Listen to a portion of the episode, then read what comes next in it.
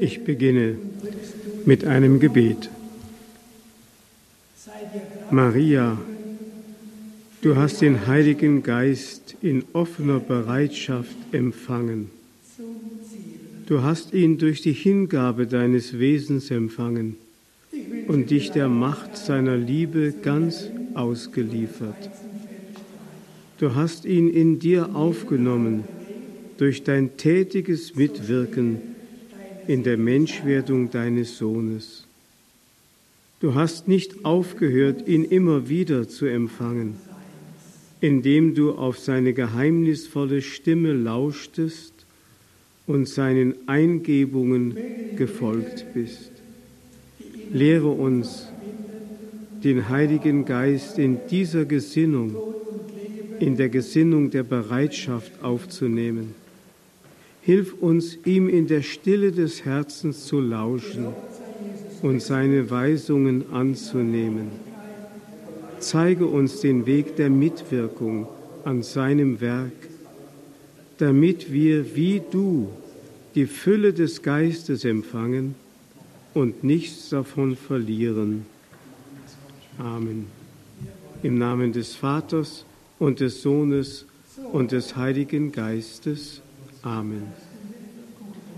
Liebe Schwestern, liebe Brüder, liebe Radio Horeb Familie, wo immer Sie an den Rundfunkgeräten Teilnehmer sind, an unseren Exerzitien, die mit dieser Betrachtung zu Ende gehen. Ich darf Sie noch einmal aus dem Kloster Waghäusel begrüßen, wo die Brüder vom gemeinsamen Leben der Mutter mit dem gütigen Herzen dienen. Ja, und mit ihr möchte ich auch diese Betrachtung beschließen, mit der Mutter mit dem gütigen Herzen.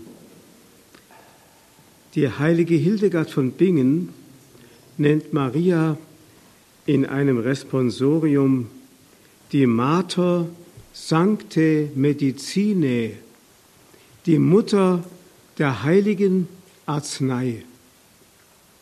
Also hat Maria etwas mit Heilung zu tun.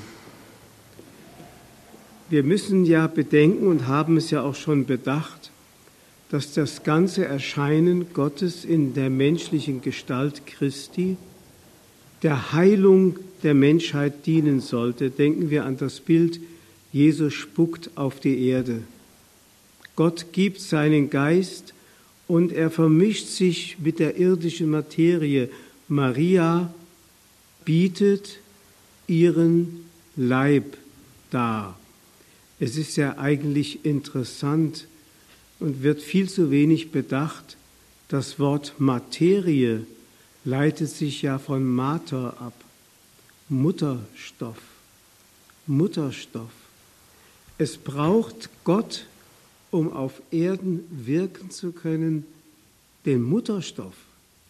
Und indem sich der Heilige Geist befruchtend herabsenkt auf diese Erde und sich mit dem Mutterstoff verbindet, wird er zu einer heilsamen Salbe, in der Person Jesu Christi. Und wenn der heilige Paulus sagt, in ihm, in Christus, war die Fülle der Gottheit, dann bedeutet das auch die Fülle der Heiligkeit und die Fülle dessen, was heilt. Also er ist wirklich die Medizin und Maria ist die Apothekerin. Sie bietet uns diese Medizin an. Ja, sie musste diese Rolle natürlich erst lernen und hat sie vielleicht im Nachhinein erst richtig begriffen, was es bedeutete, Materia zu sein, Mutterstoff zu sein für Gott. Denn dazu war die ganze Schöpfung geschaffen worden, Mutterstoff zu sein, empfangend zu sein. Und genau dagegen hat der Mensch sich versündigt. Wenn wir zum Beispiel lesen im zwölften Kapitel der Offenbarung, da erschien ein großes Zeichen am Himmel, eine Frau mit der Sonne bekleidet, der Mond zu ihren Füßen, und ein Kranz von zwölf Sternen auf ihrem Haupt.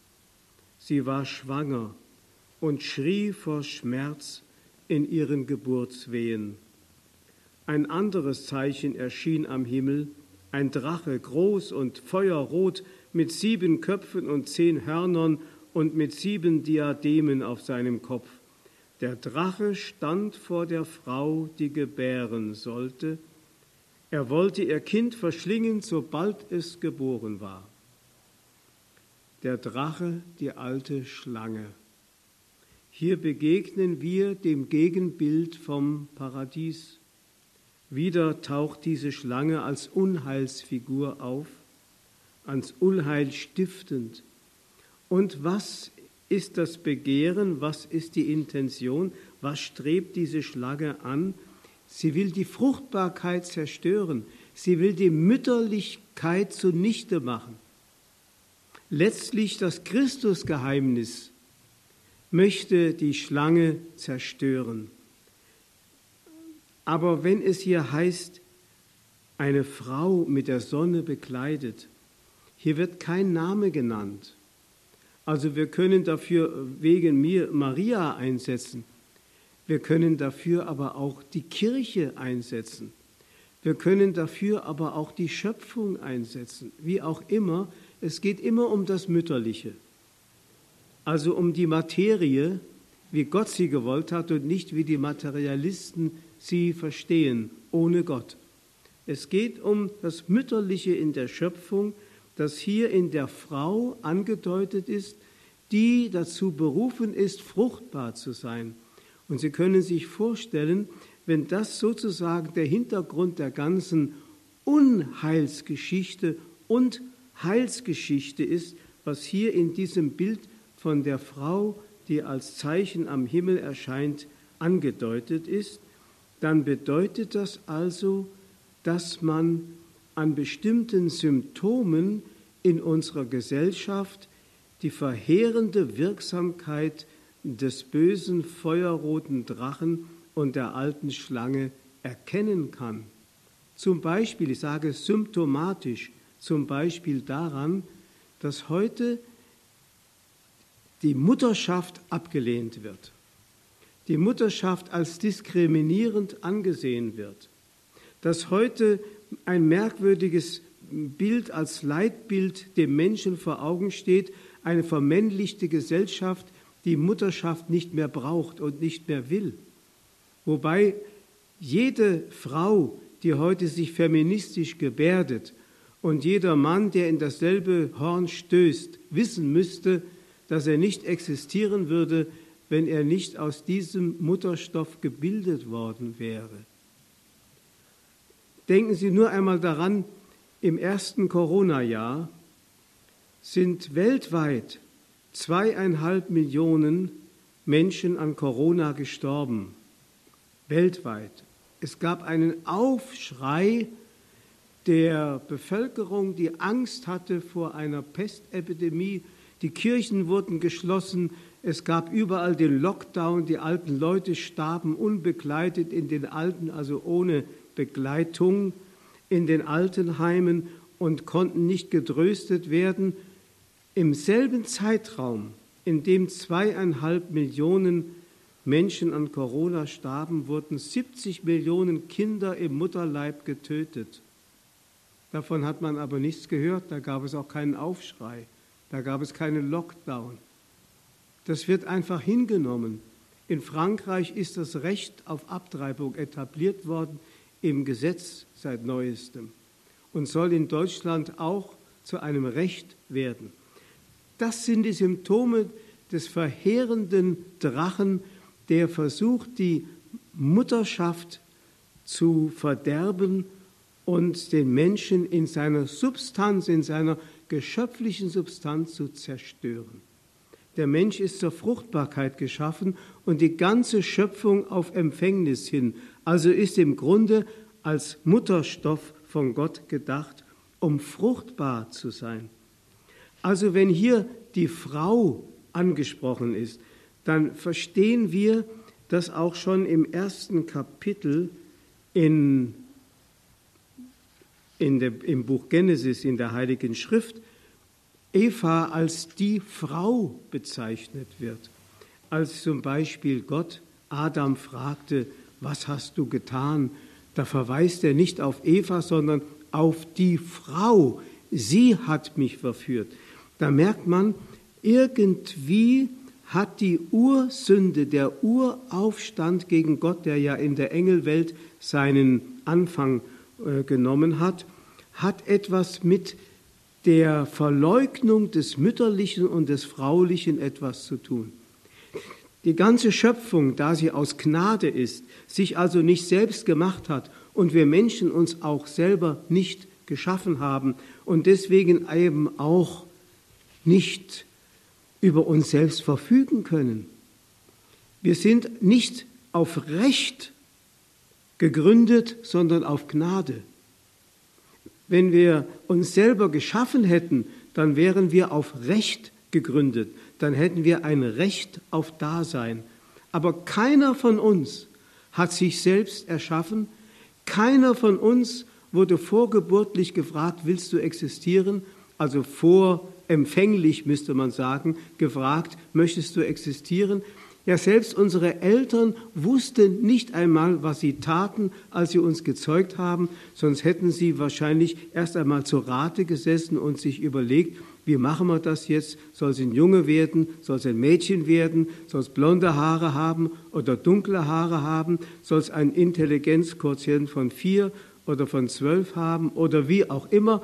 Nein, selbst die Eltern standen im Dienste eines Lebens, das sie selbst empfangen hatten das der Mensch nicht zu Händen hat. Deswegen haben wir kein Recht, wir sind nicht die Macher, wir sind nicht die Kreativen, sondern wir sind die Empfänger. Wir empfangen unser Leben. Und empfangen ist eine frauliche Haltung. Der Mutterschoß ist der ganzen Erde, der ganzen Schöpfung, dem ganzen Kosmos gewissermaßen einverleibt. Alles, auch die Menschheit, in ihrem Mann und Frau sein, ich betone auch das Mannsein, ist aus Materie, also aus Mutterstoff. Und wenn der Mann sein Verhältnis zu Gott oder sein Verhältnis zur Welt nicht versteht als ein empfangenes Dasein, dann fängt er an, zum Macho zu werden, er wird zum Tyrannen.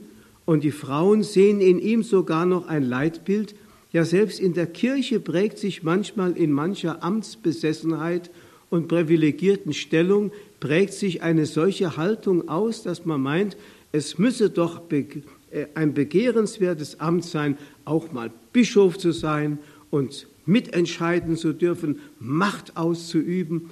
Das sind Dinge, die eigentlich dem Mutterstoff, wie Gott die Schöpfung haben wollte, völlig untypisch sind und gar nicht zu seiner Natur gehören. Wenn also diese mütterlichen Züge, für die der Mensch verantwortlich ist, der arme Kosmos kann nichts dafür, wenn diese mütterlichen Züge verschwinden, ja dann ist die Gegenschöpfung aufgebaut. Und genau dieses Bild, das hier am Himmel erscheint, ist wiederum die Korrektur der Gegenschöpfung. Hier ist die Frau wieder bekleidet mit der Sonne, also wie der Mensch im Urstand bekleidet war, von der Gnade Gottes umflossen, ganz in diese wunderbare Einheit mit Gott eingehüllt, den Mond zu Füßen. Der Mond ist ja immer ein Zeichen des Bösen gewesen, weil er ein, ein Himmelskörper der Dunkelheit ist, der selbst kein Licht entsendet, sondern nur Licht empfangen kann und wieder hineinspiegeln kann in die Welt. Aber deswegen wird zum Beispiel bei den Kreuzigungsdarstellungen im Mittelalter immer über dem Kreuz des guten Schächers, der sich bekehrt hat, die Sonne und über dem Kreuz zur Linken Jesu, wo der böse, fluchende Schächer hing, wird der Mond dargestellt. Also das Symbol der Dunkelheit, der Finsternis, des Bösen. Also die Frau hat den Mond zu ihren Füßen, sie hat also dem Drachen letztlich die Macht schon genommen und er meint, er könnte hier noch etwas verderben. Aber er kann hier auf der Erde noch sehr viel Unheil anrichten. Es gibt ja nach dem Sündenfall, nachdem der Mensch also seine, Materia, seine Materien oder seine Mutterschaftsnatur verleugnet hat, weil er gegen das Frausein, das Empfangen, das Recht gesetzt hat, selbst Gott sein zu wollen, gibt es immerhin, nachdem der Mensch ein Aussätziger wurde, aus dem Paradies vertrieben, wie es heißt, oder man könnte es auch anders sagen, er hat Gott aus seinem Leben vertrieben und damit hat er eigentlich den Lebensquell verlassen und sich in der Wüste wiedergefunden. Da gibt es aber eine erste frohe Botschaft. Und diese erste frohe Botschaft, das Erstevangelium, wie die Theologen sagen, heißt im Buch Genesis Kapitel 3, Vers 15, Feindschaft setze ich zwischen dich und die Frau und die Frau, man höre richtig, zwischen deinen Nachwuchs und ihren Nachwuchs. Er trifft dich am Kopf, du triffst ihn an der Ferse.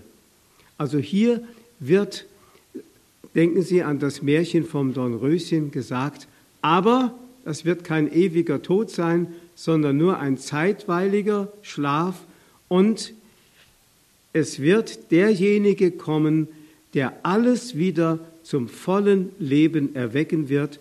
Es wird die Schlange am Kopf getroffen und zertrümmert. Und das ist das, was auch in diesem Bild in der Offenbarung im zwölften Kapitel dargestellt ist. Also Feindschaft zwischen den Drachen und die Frau. Es geht also um die frauliche Schöpfung, die er zunichte machen will. Ich sagte schon einmal, letztlich um das Christusgeheimnis. Denn die Kirchenväter haben ja gesagt, dass den Engeln die Mitwirkung am Schöpfungswerk Gottes anvertraut wurde von Gott. Sie sollten sozusagen die geistigen Urbilder oder Archetypen der ganzen Schöpfung werden und allem Geschaffenen den geistigen Hintergrund verleihen und ihr Wesen sozusagen bestimmen, dass Gott ihnen also auch den Sinn und das Ziel der Schöpfung offenbarte, auf das hin die ganze Schöpfung sich entwickeln und entfalten sollte, durch ihn, Christus, und auf ihn hin sollte die Schöpfung geschaffen werden. Also im Christusgeheimnis ihren Höhepunkt und ihren Zielpunkt finden. Und das wollte der böse Feind oder der Engel, der im Stolz verharrte, nicht tun. Er wollte nicht dem dienen, der in der geschöpflichen Ordnung unter ihm stand, einem gebrechlichen Menschen etwa wie Christus, der ja sein Gottgleichsein immer behalten hat. Also wie gesagt, das ist der ganze Hintergrund der Unheils- und Heilsgeschichte der Menschen. Und wenn wir die ganzen Katastrophen der Menschheit bis in die heutige Zeit verfolgen, sind das alles die Auswirkungen dieser Katastrophe. Dieser Katastrophe. Es ist wichtig, dass wir erkennen, dass es eine Genetik des Bösen gibt. Wir haben schon darüber gesprochen, was wir Erbsünde nennen, sodass der Mensch sozusagen in seiner Gott-Ebenbildlichkeitsnatur gewaltig gestört worden ist und das eigentliche Geistwesen im Menschen zugrunde gemacht wurde und erst durch Christus und die sakramentale Ordnung wiederhergestellt werden konnte. Es gibt also eine Genetik des Bösen, aber es gibt auch eine Genetik der Gnade, eine Genetik des Glaubens. Denken Sie wieder an die Abrahamsgeschichte, wie Abraham zum Urvater ja, des Volkes Israel ernannt wird. Und das heißt, Abraham glaubte und dieser Glaube wurde ihm als Gerechtigkeit angerechnet. Und alle, die seine Kinder sind, sind an erster Stelle Kinder des Glaubens. Sehr interessant, wenn Sie zum Beispiel den Stammbaum Jesu in den Evangelien lesen, da fängt der eine Stammbaum bei Abraham an und endet bei Josef. Und dann heißt es, und er war der Mann Marias. Der Stammbaum endet also nicht in der fleischlichen Ordnung bei Maria, die ja die leibliche Mutter war. Josef war ja gar nicht der leibliche Vater. Da wird gezeigt, dass der Messias nicht aus der Genetik des Fleisches und nicht aus dem Blut und, und, und Begehren des Mannes, wie es im Prolog von Johannes heißt, geboren wurde, sondern aus der Genetik des Glaubens.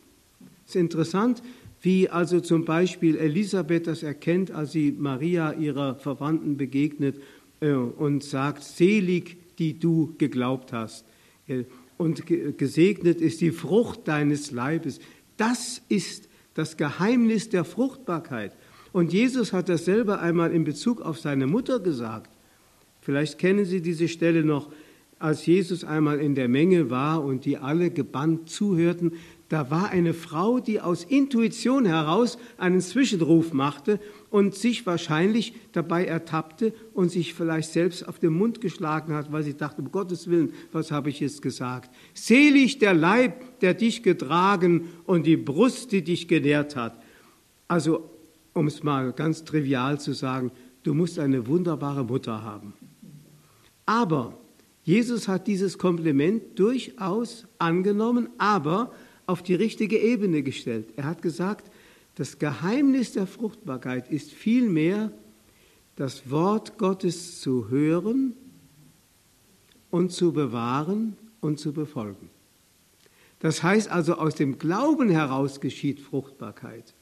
Deswegen hat der heilige Augustinus in Bezug auf Maria und ihre Empfängnis einmal gesagt, Maria hat zuerst glaubend in ihrem Herzen empfangen. Und dann wurde daraus die Frucht des Leibes. Jetzt können Sie wieder die heilige Hildegard von Bingen, die Maria zur Mater Sancte Medicine erklärt hat, also zur Mutter der heiligen Medizin und zur Apothekerin Gottes. Jetzt können Sie die wieder zitieren, denn die hat in einer Schau, im Buch Sivias hat sie das ähm, uns hinterlassen, in einer Schau gesehen, dass die Genetik des Menschen, sprich die fruchtbare Zeugung des Menschen und der Nachkommenschaft vor dem Sündenfall ein spiritueller, ein spiritueller Akt war und nicht ein fleischlicher Akt, sondern mehr ein spiritueller Akt. Also wie durch die Genetik des Glaubens Maria empfangen hat, durch den Heiligen Geist, so geschah auch die Empfängnis vor dem Sündenfall in der Form eines spirituellen Aktes, also ein, mehr ein geistliches als ein fleischliches Geschehen. Und dann hat sie in ihrem Buch Sivias ein Bild, das zeigt den Menschen in seiner Gestalt, Kopf, Rumpf, Arme, Beine und zwischen den Beinen, dort wo man die Geschlechtsorgane ähm, suchen würde, ist eine Fratze, eine teuflische Fratze. Was will die heilige Hildegard oder was will die Vision ihr sagen? Die Vision will sagen, dass das, was früher etwas Geistiges war, jetzt hinabgerutscht ist in die Genitalien und zu einer Kopffunktion, zu einer Hauptfunktion für die Menschen wird, und damit eine teuflische Fratze. Diese ganze, der ganze Sexualismus, den wir erleben, der auch eingebrochen ist in das kirchliche Leben. Denken Sie an die ganzen Diskussionen um die neue Sexualethik, die auf einmal auf den Kopf gestellt werden soll, die, dass man die alte Ordnung einfach für ja, Wissenschaft nicht begründbar hinstellt und sagt also, die neue Wissenschaft und die humanen Wissenschaften sagen uns etwas ganz anderes über die Sexualität. Da wird sogar der Unterschied zwischen Mann und Frau ausgelöscht. Ausgelöscht. Da wird nur noch die Diversität wird heute ähm, in der Welt verbreitet. Und wir machen das alles mit. Auch bei den kirchlichen Stellenausschreibungen heißt es MWD, männlich, weiblich oder divers. Wir machen diesen ganzen Unsinn mit und wagen es nicht, dieser säkularen, heidnischen Gesellschaft die Stirn zu bieten. Nein, wir müssen wieder zurückkehren zum Mutterstoff, zur Materie, zu dem, was die Schöpfung eigentlich ist. Gott hat den Menschen als Mann und Frau geschaffen und das Frauliche ist die Urform der Schöpfung. Deswegen Vorsicht, vor kurzem war ich auf einem Dorf in der Nähe von Fulda. Da war eine gute Frau, die eine tiefgläubige ist, die mir sagte, ja, Pfarrer, sagen Sie mal, warum können Frauen denn keine Priester sein? Und ähm, dann habe ich dann so einige Argumente gesagt, dann sagte sie, aber schauen Sie doch mal, im ganzen Alten Testament, ja auch im Neuen Testament, haben wir doch eine, nur eine patriarchalische Gesellschaft. Da habe ich zu ihr gesagt, schauen Sie mal genau hin. Die Männer haben zwar das Amt, aber das Amt ist geliehen. Es entspricht nicht ihrer Natur, sondern ist ihnen anvertraut, weil sie Gott in einer bestimmten Weise repräsentieren sollen. Aber es entspricht nicht ihrer Natur. Wenn sie das Volk Israel, das auserwählte Volk und später dann die Kirche Christi betrachten, wird sie immer im Bild einer Frau gesehen. Jungfrau, Tochter Zion, Tochter Jerusalem bei Jesaja Kapitel 23 oder dieses wunderbare Bild von der Vermählung Jesaja Kapitel, Kapitel 62 wie der junge Mann sich mit der Jungfrau vermählt, so vermählt sich mit dir dein Erbauer. Und wie der Bräutigam sich freut über die Braut, so freut sich dein Gott über dich. Das heißt, die ganze Menschheit, die ganze Schöpfung ist zur Brautschaft berufen und er ist der Bräutigam, der sich mit ihr vereinigen will. Denken Sie wieder an das Bild vom spuckenden Jesus. Da haben Sie das wieder, dass von oben der Geist Gottes sich verbinden will mit der mütterlichen Materie mit dem mütterlichen Stoff des Geschöpfes und darin fruchtbar werden will. Also dieses Bild beherrscht das Alte und Neue Testament und wir sprechen ja vom Bund. Alter Bund, neuer Bund. Und das betrifft nichts anderes als dieses Bild vom Ehebund. Deswegen wird auch bei den Propheten wie Hosea und Jeremia der abtrünnige Mensch, der Gott verlassen hat, und das abtrünnige Volk Israel, sofern es vom wahren Glauben Gottes abgedriftet ist, wird mit einer Dirne verglichen. Mit einer Dirne. Du bist zur Dirne, zur Ehebrecherin geworden, weil du deinen wahren Bräutigam, deinen Gott verlassen hast. Und dann heißt es aber wiederum bei Jeremia, und dennoch, mit ewiger Liebe habe ich dich geliebt, darum habe ich dir so lange die Treue bewahrt. Hier steht also der Bräutigam zu seiner Braut, obwohl sie ihn ehebrecherisch verlassen hat. Er hält an dem Bund fest, also er stiftet keinen neuen Bund, indem er sich eine neue Partnerin sucht, wie das bei uns ist.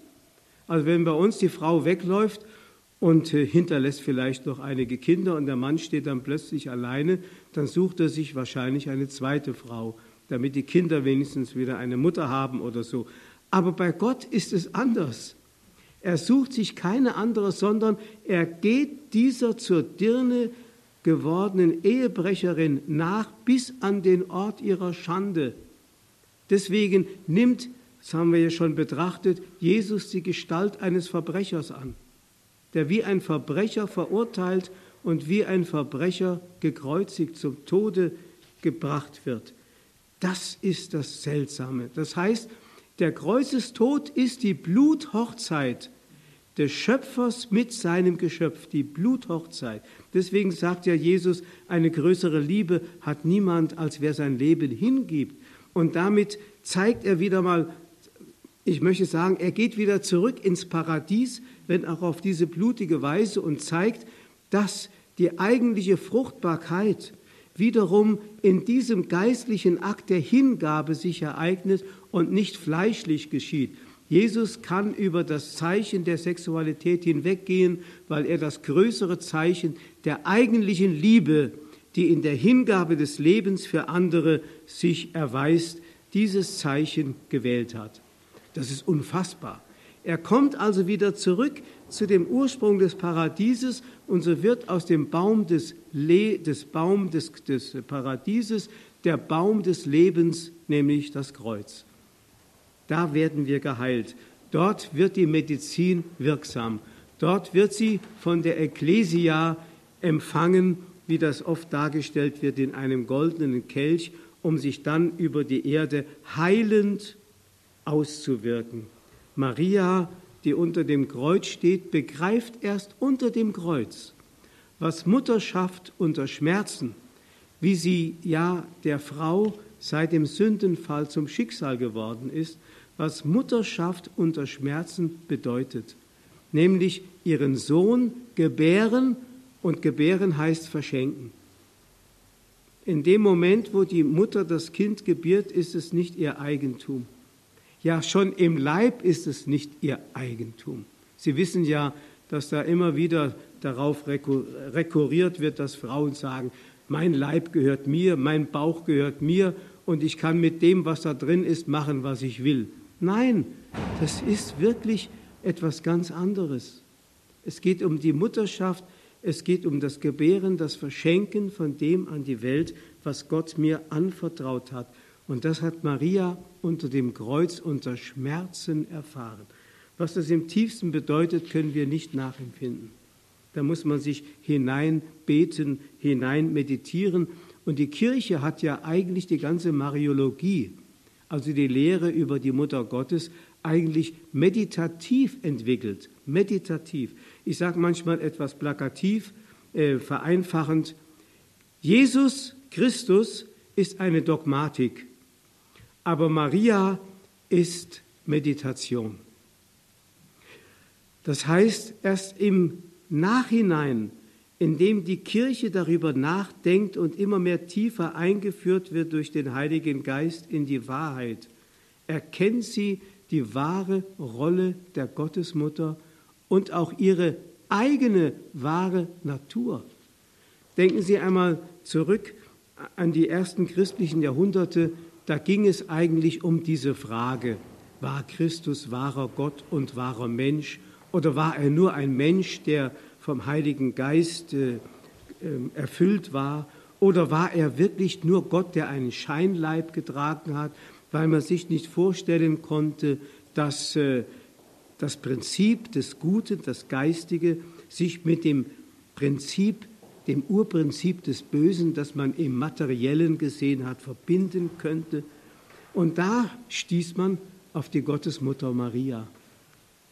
Und dann im Konzil von Ephesus 431 wurde Maria als Theotokos, das heißt Gottes Gebärerin. Also Gottes Mutter könnte man ja noch sagen, das ist so eine Art Adoption. Es gibt ja Mütter, die Kinder haben, die sie gar nicht selbst geboren haben. Mutter Teresa war ja auch Mutter. Aber sie war Gottes Gebärerin, verstehen Sie?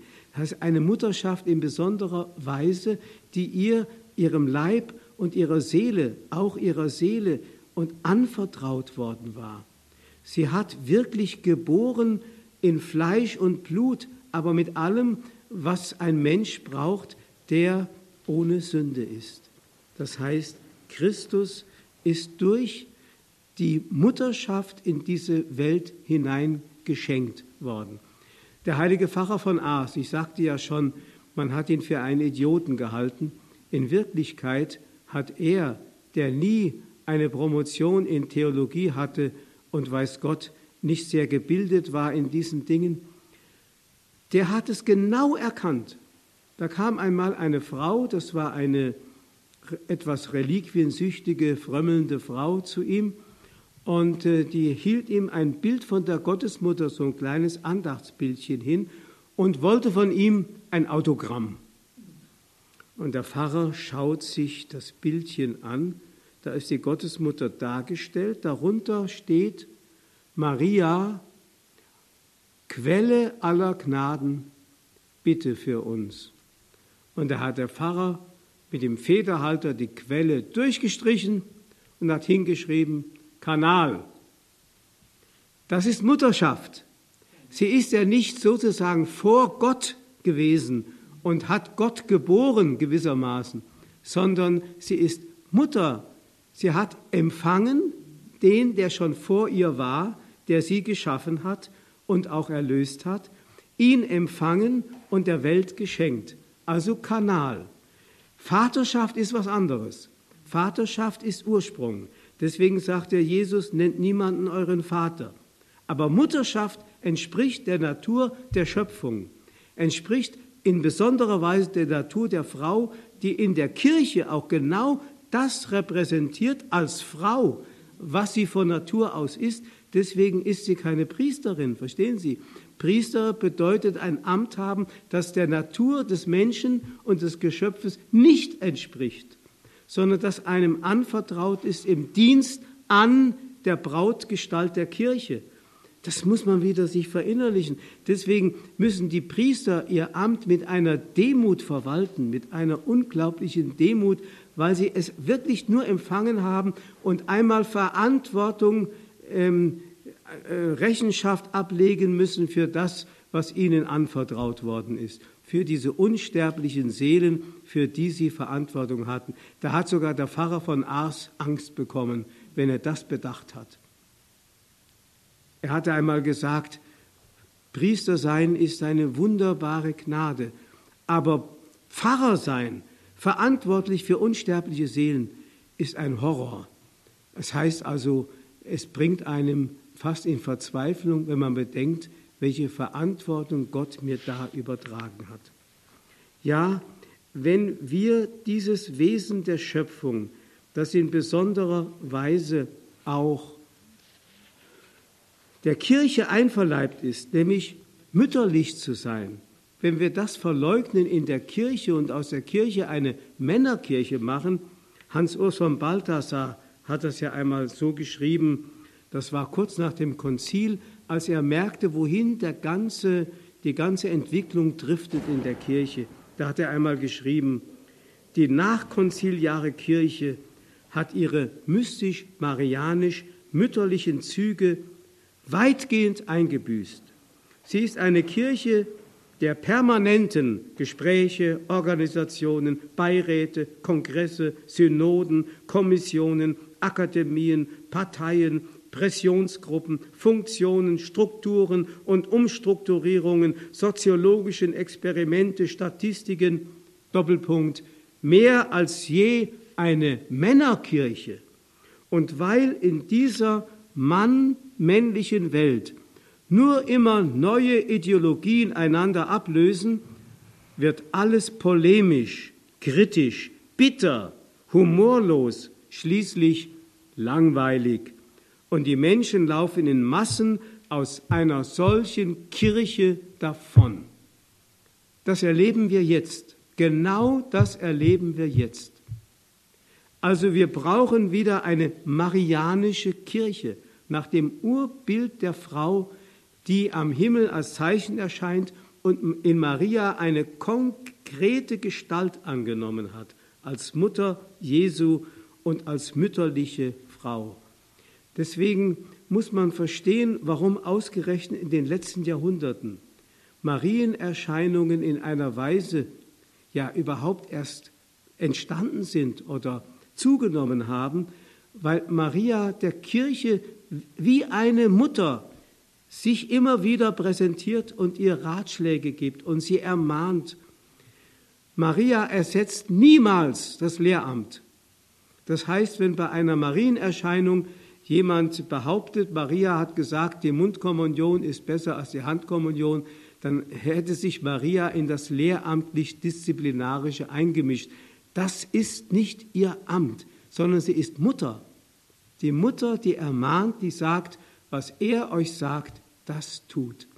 Und deswegen erscheint sie der Kirche in letzter Zeit, um ihr die Mütterlichkeit wieder zu präsentieren. So sollt ihr werden, nach meinem Bild euch wieder formen, damit ihr wieder attraktiv werdet und fruchtbar werden könnt für die Welt.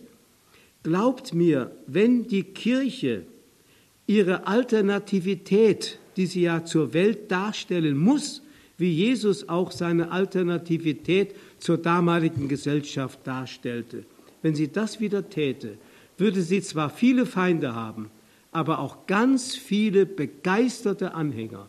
Märtyrer, die begeistert wieder ihr Blut für Christus vergießen wollten. Das wäre die Frucht.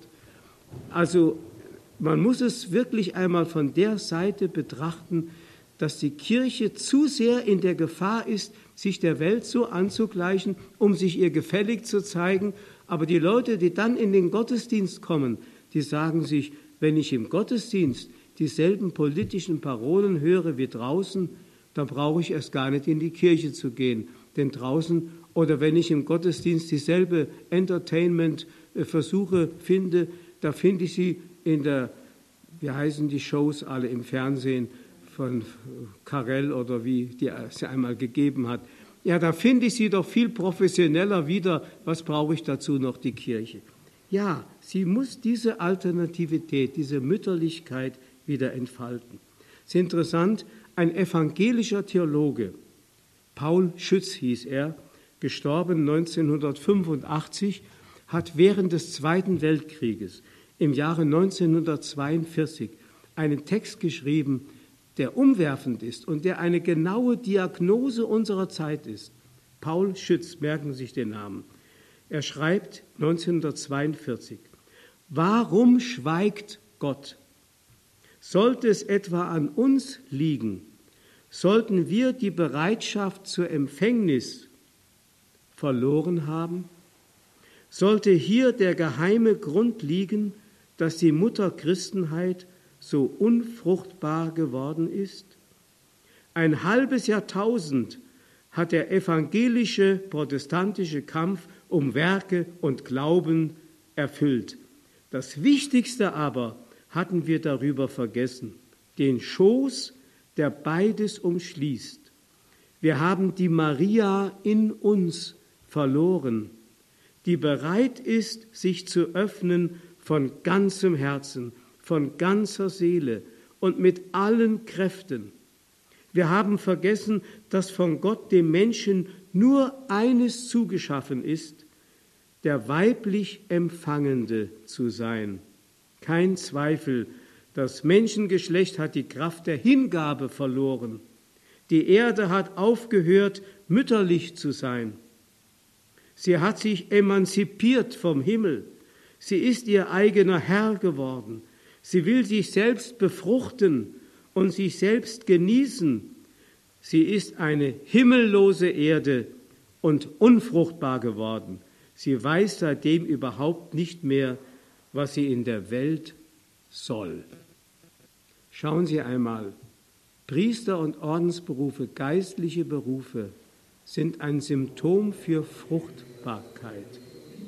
Fruchtbarkeit des Heiligen Geistes kann nur aus einer mütterlichen Kirche entstehen. Wenn man sich aber selbst befruchten will, wie es hier heißt, dann bedeutet das, wir machen das. Also weihen wir dann auch die Frauen zu Priestern und die Verheirateten und jeden, der will, dann haben wir Wildwuchs, aber keine priesterliche Kirche mehr. Das ist der Vorwurf. Wir haben uns vom Himmel emanzipiert. Wir wollen uns selbst befruchten wir wissen überhaupt nicht mehr, was wir auf der Erde sollen. Maria, Mutter der Kirche, bitte für uns. Amen. Ehre sei dem Vater und dem Sohn und dem Heiligen Geist, wie im Anfang, so auch jetzt und alle Zeit und in Ewigkeit. Amen. Ich möchte Ihnen zum Abschluss noch den Segen geben auf die Fürsprache der heiligen Gottesmutter Maria, dem Urbild der Kirche, auf die Fürsprache des heiligen Josef, der den Glauben von Abraham empfangen hat, auf die Fürsprache der Engel und Heiligen, segne euch, behüte euch, stärke euch im Glauben und erneuere euch im Glauben, schenke euch seinen Frieden und seine Freude, der allmächtige und gütige Gott, der Vater und der Sohn und der Heilige Geist. Amen.